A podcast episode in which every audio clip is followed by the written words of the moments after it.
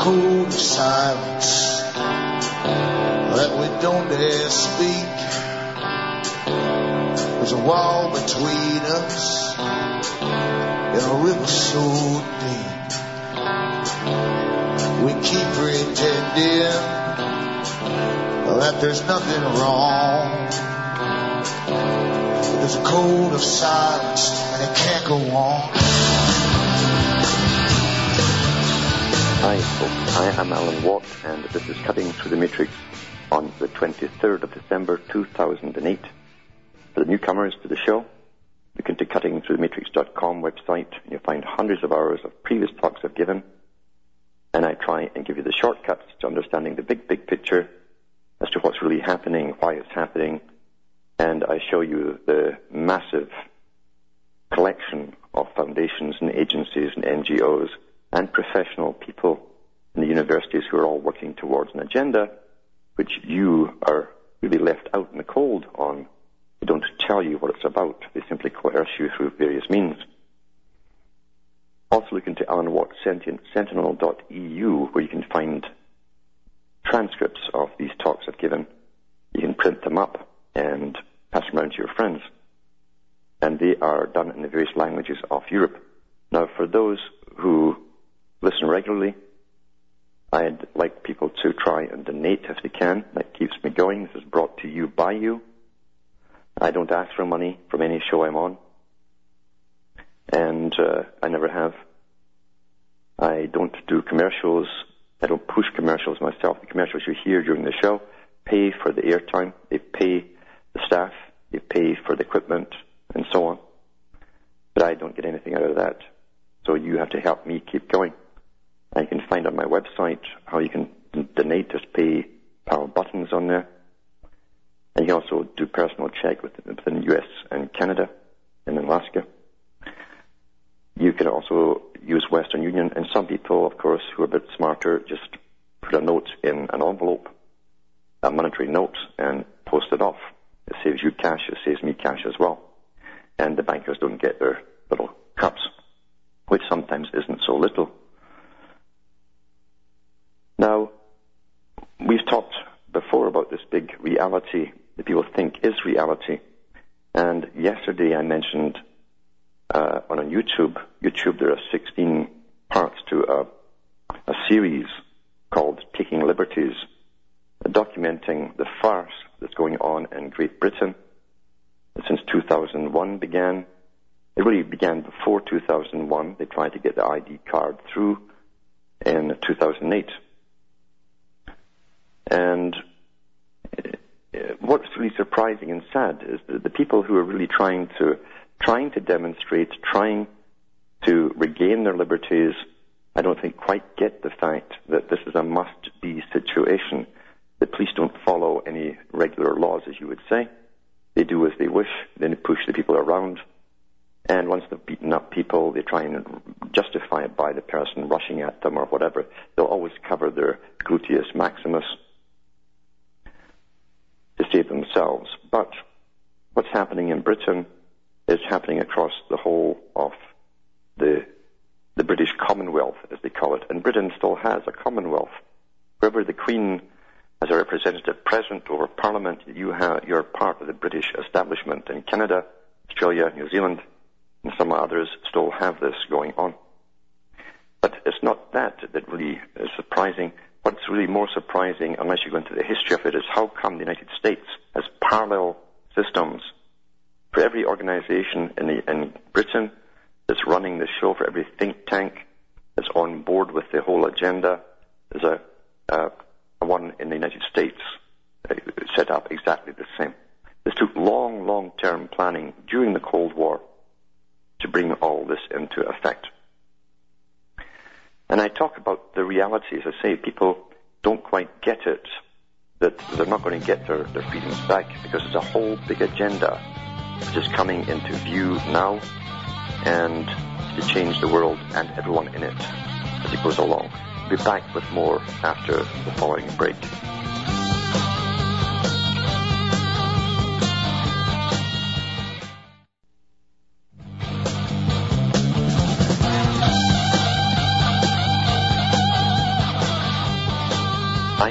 I'm. We're cutting through the matrix. And I'm trying to go into another area. The area which helps to give us a reality. Across the world, reality is being standardized, has been standardized, in fact, except for a few countries. They're being pummeled into the ground right now. And once that's over, they'll, they'll bring up a generation uh, trained by UNESCO to be the first democratic uh, government for their, their system. And that's what the standardization of the Middle East is all about. They already have hammered Christianity. What's left of it is so punch drunk and happy, in a sense, happily punch drunk that it goes along with anything. And I've got documents on that too with the interfaith that's going on. And if I get time today, I'll go through some of that from the big organizations themselves. But people have heard me talk about how reality is created by professionals, and they call it technique, scientific technique. Governance and governance uh, technique relies upon scientific technique to make policies that the public will accept unwittingly, in fact, because we don't really think critically. We hear little bits and bites on the news and we parrot those bits and bytes, and we, we basically parrot the system, the next part of the system, into existence without critically analyzing it or even really understanding it. People go along with anything as long as everyone else is going along with it. That's, that's a basic premise for controlling the mass man and woman. But someone sent me a link a few days ago, and it ties right in with what I've talked about often, and I've talked about the writings of Bertrand Russell, who kind of laid the groundwork, at least openly, in his books for the first time, so that the general public could read it, although it was really intended for his own kind, the scientific elite. And it didn't stop with Bertrand Russell. So he, he laid the groundwork for professors in certain areas, for certain fields of study across the world that are now all networked together because everyone in academia knows where their bread is buttered, they know which way the wind blows, and everything to do with their political correctness is telling them that you've got to get on board and be part of the unification of the world idea, and you must use behavior modification to alter society. And it's funny, after this, this, this particular article was sent to me, I did something I rarely do on a Sunday or any time at all. But I turned on the television to see what public broadcasting was saying. And public broadcasting is one of the, the main indoctrination channels out there for the environmentalists and so on. Uh, but at this time they were going on about uh, how they educate children not to be prejudiced against anything. And these little children around the ages of five and six, and they were giving them a story about a, same-sex couple, and they're telling it as like a fairy tale. No pun intended. But uh, the, the, the they were saying that, that these these two loved each other very very much, and they were persecuted and and and, and they were attacked by society in general. And then I, I just switched the thing off. And I thought about it. I said, you know, do they have the rights to give opinions? You see, when you are giving what becomes a, a behavior into a child, to children, behavior through fiction. How can you justify that to begin with? You see, that's what the churches had for centuries. All you could put on were morality plays. And the particular morality plays always bolstered the church and the feudal system that prevailed for centuries, many, many centuries. One would bolster the other. And that's all the people knew. That in itself was behavior modification in a very simplistic form, done with repetition. And you can alter anyone's mindset and give them any opinion if you only give them part of any story. That's how the whole of society is treated with pretty well every major topic. But again, back to this link the guy sent me. And he's talking about a professor of Utrecht University in Holland, who is part of a worldwide network, obviously, to do with behavior modification of the masses. Now I have government documents here with their own departments for behavior modification of the masses, but this is a particular guy that no doubt advises governments. And the person who sent me the link, basically, he's, give, he's also said this, that he's put into his own words the summary of this article. And the article is on Persuasive Technology and Moral Responsibility by Peter Paul Verbeek, who just churns out books faster than I can go back and forth to the toilet, which means there's a big staff behind them all churning this stuff out, like all big writers do. But these people really have a big input into governmental uh, policy to deal with us.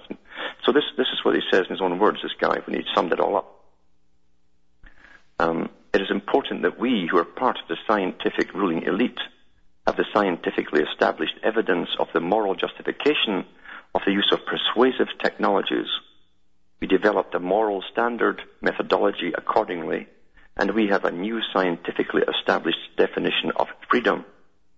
Remember what Bush said in one of his big speeches after 9-11? The new freedom, the redefined freedom. You think it came from Bush? No, it came from guys like this, you see. It so that we can continue our mass behavior influencing practices unhindered by other standards of morality, maintained by a small minority of proles, that's the boys at the bottom, whose definition of freedom we will not tolerate and we will not permit to exist any longer because it is not scientifically valid and therefore unreliable. Now, this is this person who summed this up in those words.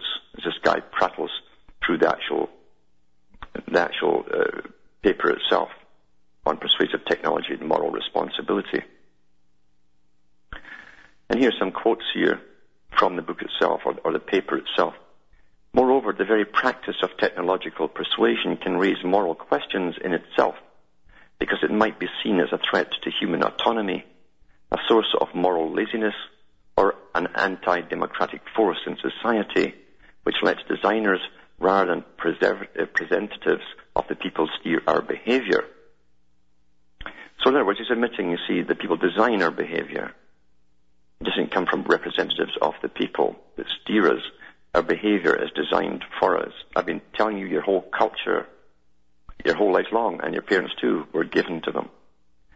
Another quote here says, technological persuasion can be seen as a specific manifestation of the more encompassing phenomenon of technological mediation.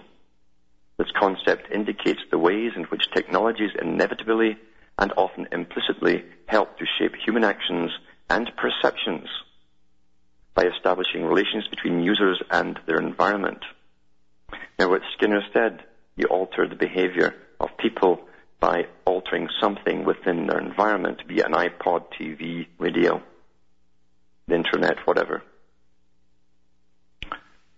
Another quote says, first technologies help to shape how reality can be present for human beings by, premedit- by, pre, uh, by meditating or mediating human perception and interpretation. So in other words, reality can be present for human beings by mediating human perception, mediating your perception. I've said that that's how the ancient priests used to do it. You looked at a rock, uh, you would see a rock. If the priest got into your brain first and told you what it was, you wouldn't see a rock anymore. You see something else. You see what he said it was. And he also gets into interpretation. That's in the quote as well. They will, they will give you your interpretation.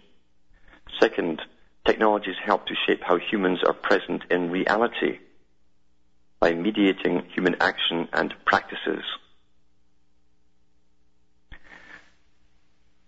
The mediatory capacities regarding human action are often indicated with the concept of scripts as developed by Madeleine Akrich in 1992 and Bruno Latour in 1992.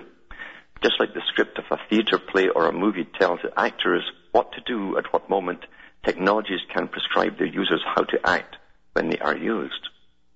Mediation of action usually takes shape in encouraging or inviting specific forms of action while discouraging or inhibiting other actions.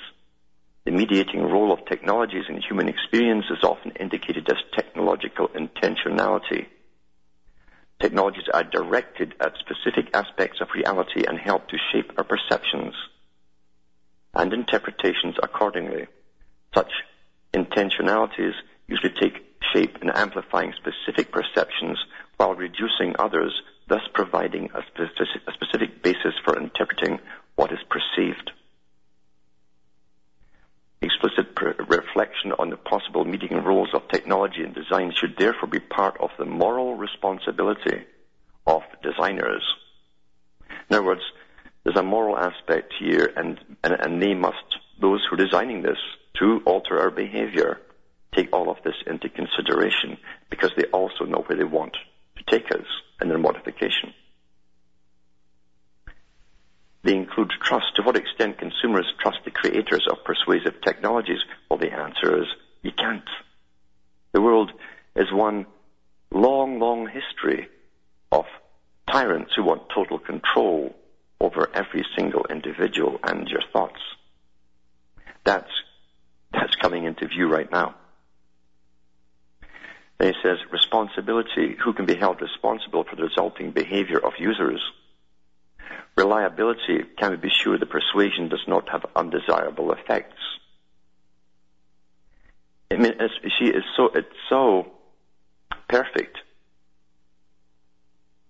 It's so perfect in behavior modification that even their mistakes can have undesirable effects. They have to work out all of these possibilities before they introduce it into society.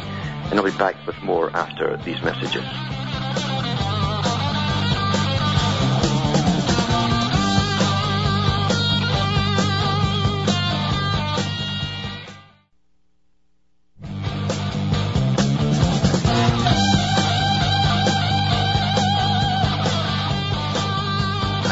I'm Alan Watt, and this is Cutting Through the Matrix.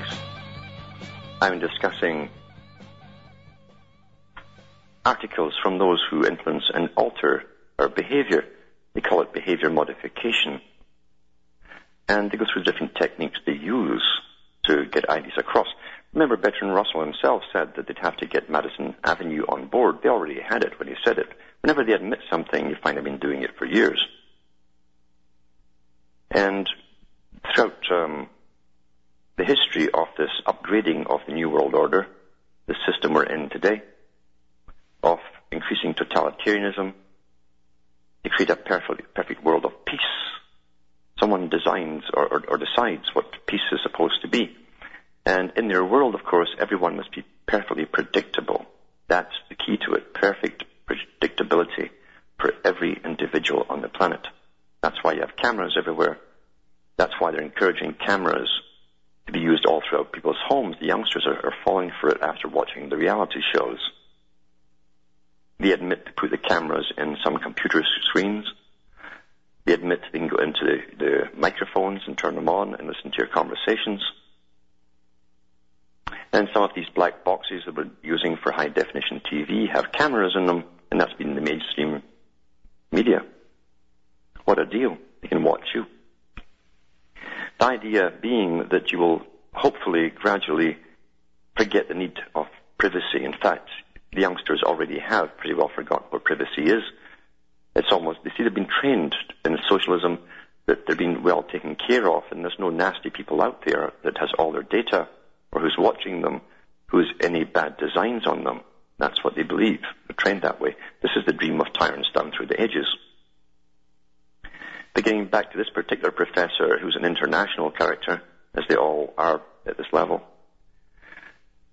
This Peter Paul Verbeek, professor of philosophy, he says, when introducing technologies that explicitly aim to influence human behavior on a large scale, such technologies need to be to meet specific requirements in order to be morally acceptable in other words, they're looking at us at the bottom, what we think is moral, and they design it to fit what you think is your morality.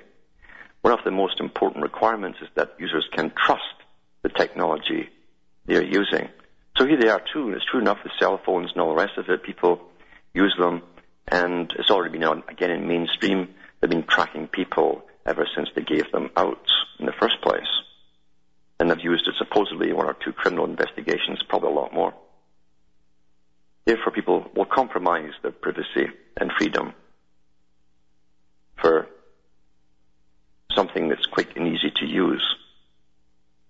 It gives their freedoms away.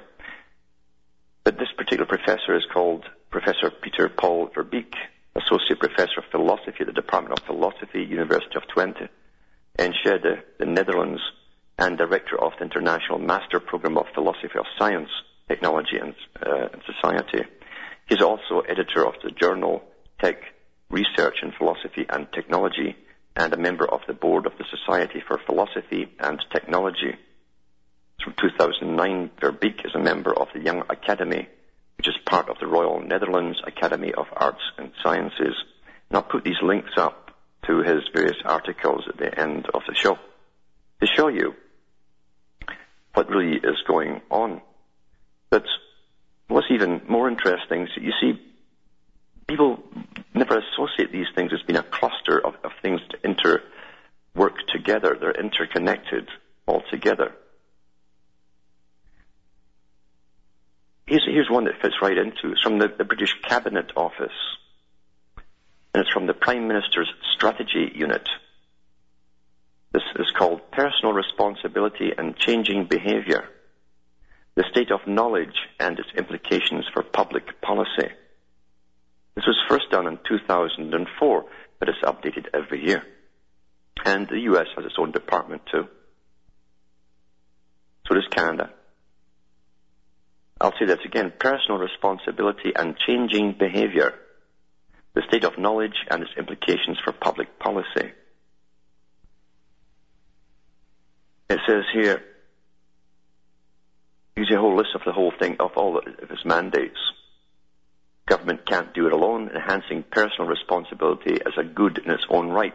They rationalize why they should give the public their personal behavior. That's going to be tied in with number 1.3, improving cost effectiveness. So it's going to be cost effective, all of this programming and this, behavior modification. Establishing a division of responsibility between individual and state. Then they go into the theories of behavioral change. This is the government.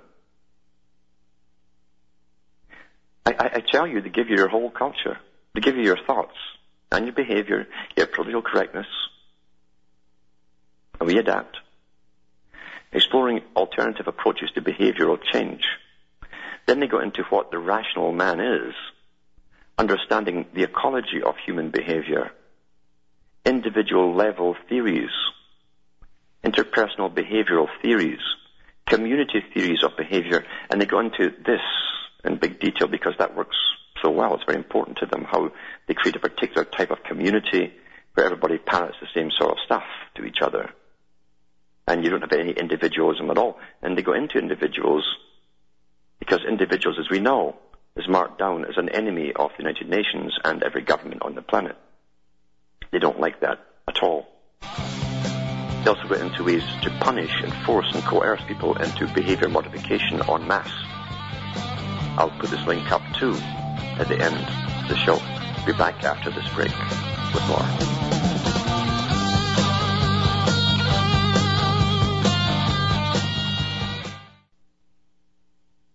You're listening to the Republic Broadcasting Network because you can handle the truth.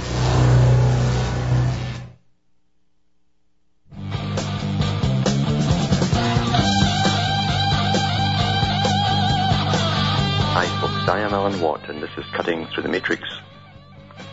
Trying to cram a lot into an hour, which isn't very long at all, especially when you can trail off into so many associated directions on a, on particular topic to do with behavior modification on a global scale. And everything really that comes from the UN and all of its affiliates and all of the NGOs and foundations has, has, is at the root cause or, or, or the root of all of this behavior modification for their perfect world. But they also want us to be very meek and humble people as we die off and they bring in the new man and 30 years or so after we've had the riots and so on. But they want us to be well managed as we go into food uh, crisis and water crisis and, and so on and, and die off quietly. That's what they hope. I've got articles from the military, as I say, where they talk about these upcoming riots. They talk about uh, how they'll cram everyone into the major cities, even have maps on their website of the major crowded uh, cities. And that's why, too, uh, these big cities haven't had their infrastructure updated for many, many years. They knew years ago that they would let them all crumble to pieces because they wouldn't need them after they'd served their purpose. And we were all pretty well died off. They admit there's going to be pandemics and very poor quality sanitation, etc. And the disease will be pretty rampant. This is the predictions for the future from all of our betters and the intellectual elite they're using on behalf of the guardian class. That's what Plato called the ones at the top, the guardians.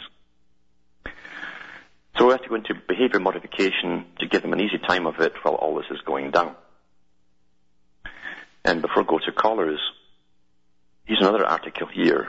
I'm now mentioned that the interfaith uh, organizations were set up, beginning with the World Council of Churches that Mr. Rockefeller was the head of for a long time. And its whole idea was to standardize religions and bring them all together into really a new religion. They'd, they'd lose all of their fundamentalism and the true beliefs and end up sort of rewashed, soapy suds, kind of happy type little clubs that you go to and wave your hands about a lot and get a fix every weekend or Sunday or whatever. And that's pretty well happened in most, most of these Christian churches today. There's no hell anymore because hell is here. And there's no evil anymore because that's essential from the Kabbalah of the high group that runs this whole world. The Kabbalah does not believe there's good or really evil. It's a matter of human judgment and something always benefits out of it at the end. That's basic Kabbalistic teachings. And you find that John Dee and Bacon and others of, of the 1500s around Queen Elizabeth I's court were all Kabbalists. They called it Christian Kabbalah at that time because they adapted the, the, the Jewish Kabbalah into Christianity. And they've never stopped since there. And it's all through Freemasonry as well, by the way, for those Masons at the bottom who don't know anything about it, but then they don't know much at all at the bottom. Generating the renewable energy of hope, the Earth Charter Guide to Religion and to Climate Change. Now they've got them all on board now They've all had the same brainwashing through the same television, magazines, and newspapers. They're going to use them. And by the way, if you wonder why Tony Blair had turned Catholic, it was nothing to do with him believing in religion. It's just his next phase, his next job he's been pushed on to do, because he's already come out and said his job is to bring all the religions together. That's his main function. That's why he became Catholic. That's the real reason why. Now, the Earth Charter, remember, was put out there by Maurice Strong on behalf of the Rockefeller Foundation and the United Nations. Under the Earth Charter, people have to diminish in numbers while animals are rewilded into the regions we're presently living in. It's quite amazing. They're rewilding the, the, the, the countryside around us with wolves and so on, while we're still living in it. In some parts of the state, they put in mountain cats. They've been killing off domestic cattle and so on. That's the height of arrogance. The height of arrogance. It's like bringing in new tenants before you've moved out the home. But then they do have their agenda and nothing can stop it. And we shouldn't be in the way according to them. And that's all we are is in the way right now. So they're getting, they're getting all the, the churches on board with the agenda. And they've all their acknowledgements there too, and I'll put this link up as well. And then they go on about setting the contents. Why do we need this guide? Who should read this guide? Probably not me.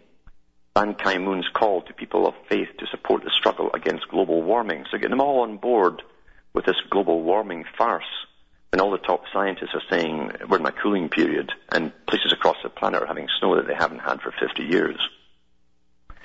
Then they go on about the facts about climate change. So these brainwashed new types of religious people will be a good force to use. Now, I've said in the past, they never ever uh, miss the chance of using already established groups of people. They love groups. They love big organizations because they can take them over and use them It's much easier than trying to persuade people on a one-to-one basis. Think of environmental challenges, social challenges, economic and political challenges, ethical challenges, the transformative power of faith and hope, religious responses to climate change, ecumenical Christianity, church-based projects, the Catholic Church, where you've got Tony Blair there now doing the same thing, Patriarch Bartholomew, the First and Orthodox Christianity, the Evangelical Community, Coalition on the Environment and Jewish Life, Muslim responses, Buddhism, interfaith projects and organizations, then it's assessment at the bottom. Then it's the Earth Charter's integrated to climate change. The background of the Charter. Remember in that Charter, human beings were brought down, uh, in fact, lower than the level of insects. The insects and animals all have rights, sort of trees and grass, but we have no rights whatsoever. Maurice Strong said that at the meeting when he was asked about human rights. He says, you'll wish you had the same rights as a tree. Now we have all these stupid people with their hand wavings and so on from all these modern groups of religions that have lost all their sustenance, all their salt is gone. It's lost their savor. But they're great being an army of religious people to be used for the big agenda. Never miss their opportunity of for using big groups. I'll put this link up as well so people can have an idea of what's happening throughout their churches and so on. Now we'll go to the, the phones now, and we've got, well, we did have someone from Idaho here. Sean from Idaho, are you there? Yeah, hi, Alan. Hello. How are you tonight? I'm hanging in under a, a mountain of snow here.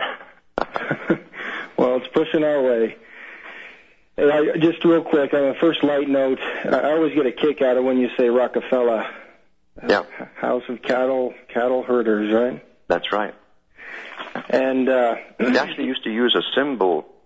You see, in the occult, they use a symbol of the zodiac for all these main characters, mm-hmm. and you'll find that uh, there's always a representative for Bootes. Bootes is the herd driver in the zodiac. He drives the herd. He whips the herd in the direction they want to go. And that's what Rockefeller's job is. Yeah. Because he, he's still a worker bee?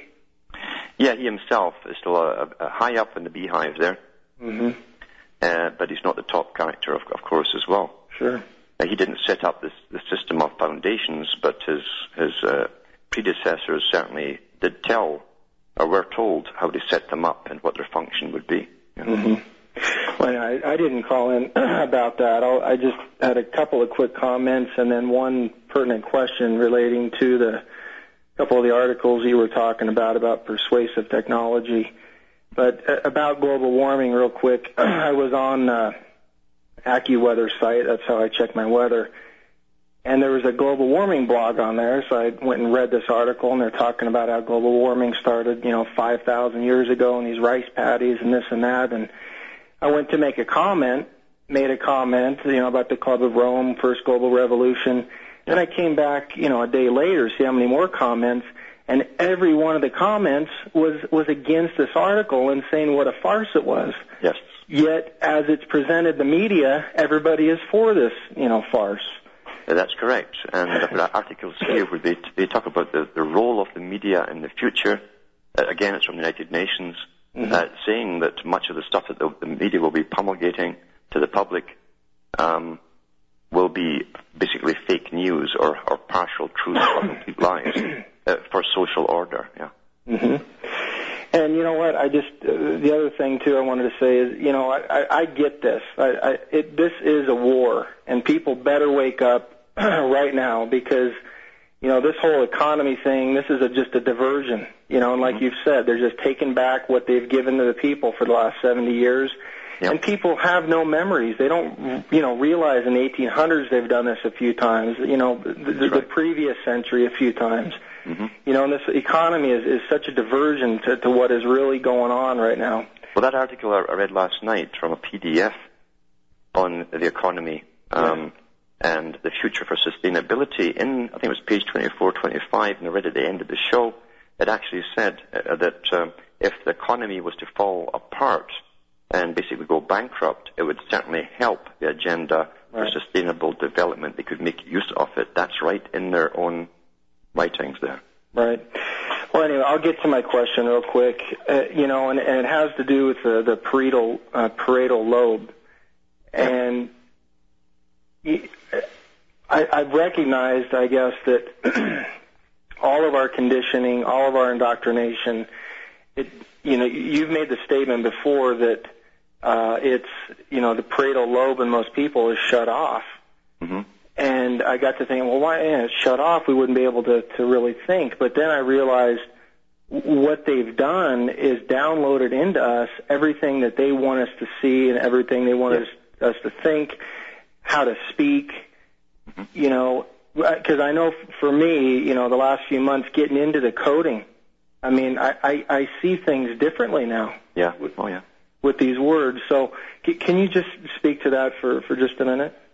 Yes, as I say, you have to go back even as far back as the times of uh, Zoroaster, also called Zarathustra, and how the priests operated on the people there, but with already uh, incredible information which must have come from an earlier time, and how perceptions were formed by the people, and how uh, different parts of the brain, they, they knew this from, from war, because they used a lot of clubs in war and axes and so on, a lot of head injuries, so they knew which parts were injured and how it affected the people who survived. So they had done pretty well pat. But they did know that that they could alter the perceptions of people. Um, and a, good example is coming up for this uh, Christmas time, the winter solstice. A- ancient priests used to um, threaten the people, masses of people, whole nations of people, that the sun wouldn't rise again unless the priests were given all the goodies and riches and so on. They do their little magic act, and, and then for three days the sun would ha- hang still, and then it would start to rise again more north every day. And so they saved the world, and they pulled that con off for thousands of years in ancient times. So uh, nothing has changed. Today, the view it's global warming, something none of us can prove either, except them, supposedly. Uh, NASA's the only ones who, whose equipment to detect this. NASA's the only ones with equipment to detect the so-called hole in the ozone. Um, so they can keep this farce going for as long as they want to. It's the same idea, and they make you unsure of your own thoughts, your own perceptions, your own reality. You're you're told basically who you're going to believe. Your lying eyes as the snow piles up around your, your neck, uh, or, or them, and we're, we're actually getting warmer. So this is a great con, but it's obvious that they're not going to backtrack on it because they literally decided this 30 odd years ago, and they made this a priority. So they're they're not going to backtrack. This is for the whole agenda for sustainable development. Yeah. Yeah, that's for sure. Well, I'll let you go. Thank you very much. And just just one last quick thing. I, I saw uh, Orion Orion rising Yes. last night. Three, three wise men are, are looking at Sirius. So hmm anyway, hey, Yes. thanks. Uh, thanks for calling. Thank you. Bye. Bye now. And over 2,000 years ago, uh, when uh, Orion rose, there was an alignment with the moon, uh, the new moon, the nascent moon, which is a Nasi moon, and in the middle was was again uh, the very bright star, and that's why they chose that particular era as well. They bring it forth. Now, of course, Sirius itself is a dog star. That's the eye of the dog star that trails Orion. That that originally was not. It was about the three wise men lined up with with a star uh, that was still to the right of it as it rose. But uh, yeah, it's all occultic stuff. But priests down through the ages have had us all in chains. Now it's a scientific priesthood, very precise, very precise in what it does. They also have mass media coverage right to your home. Everyone's got TV. Everyone gets the same brainwashing. Here's the same stuff. So they can brainwash us en masse. It's a mass entertainment. It's a mass tool for indoctrination. And they're also teaching children um, at every level, from kindergarten onwards, uh, about global warming and sustainability and too many people, etc., etc., etc., etc. It's it's phenomenal. You know, Hitler Uh, really, really is a choir boy compared to these boys who run this world. And we've got to understand, yes, they've had a war on us, and they have been killing us. They have been murdering us off for years. by design, and like Arnold Toynbee said, the great internationalist and, and a teacher for Rhodes Scholars, he said, we always deny with our mouths that which we do with our hands. They can't admit what they've been doing, even though the evidence is all out in front of us. Everyone's dropping dead with cancers. The average doctor today believes that the trainee going through their medical training is taught that it's quite normal. That wasn't the case 30, 40 years ago. And many cancers were very, very rare indeed. What happened in between that time? The inoculation program started up full, full tilt. And the food, of course, was modified and altered and so on. And heavy pesticides were used as well. We're seeing the end result of a plan because they knew this would happen. Just the reports I've read about the bisphenol A and the, the, the various phthalates they've used, they knew this in the late 1800s, what it would do, mainly to the human male. It would make him sterile. So they make that a priority to get into your food. They give us the statistics of us declining steadily from the 50s onwards in sterility. And if this went to a court of law where evidence, the preponderance of evidence dictates the verdict, we'd have to find them guilty. Because this is all mandated and allowed by these very agencies, these governmental agencies that you think are there to protect you. They mandated this stuff be put in the foods. Government's already said that Monsanto and all the GMO food is to get a free hand now, and are complaining is going to do nothing about it. They're going full ahead with it to kill more of us off faster. Back with more after this break.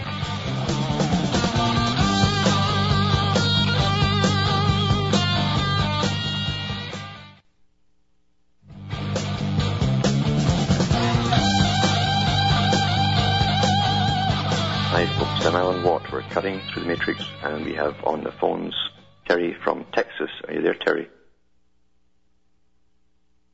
Hello, Terry? Yeah. Yes, go ahead. Connection was so bad I could barely hear you. Okay. Can you hear me now? Yeah. Yeah. I was just going to say to substantiate, as you've been sitting there laying out all the uh, foundation for your argument, to substantiate the uh, conditioning that we're doing and that's being you know done to us, and the uh, breaking down of the barriers of privacy, those boundaries. Yes. I will have to say, and then you further uh, connected that with using groups. Yeah. And the first thought, you know, well, not first thought. Well, obviously, the the biggest groups that are being used are students, you know, particularly university students, and in particular. Always yeah, always the professors and then the students. That's right. Yeah. And particularly Ivy League students. Now, this gets me back to a story that occurred to me a year ago. I went to go visit a friend of mine. Their kid goes to uh, Yale University.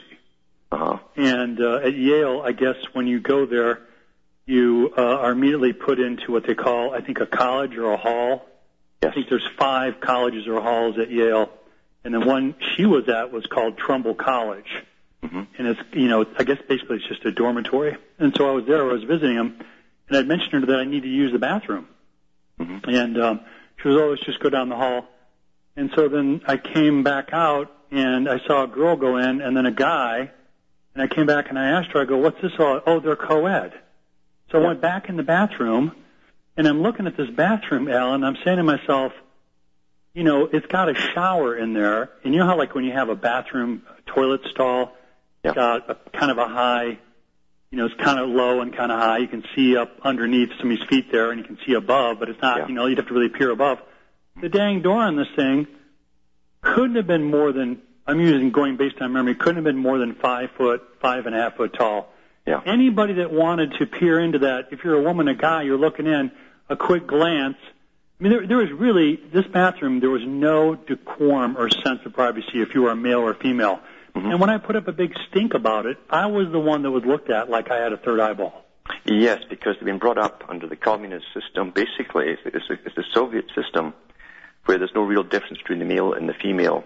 and, and that's all part of the conditioning process as well. Well, Under the guise of equality, what they're doing is eradicating the distinction of male and female. Yeah. Well, and see, this is where the rubber meets, meets the road. This is where you know you can you here you have a caller call, calling in like myself who's actually seen it, can actually go to Yale and go to Trumbull College and look at the co-ed bathrooms, and you would be appalled. You would absolutely be appalled. I, I, I really was, the whole day I was freaking out about it.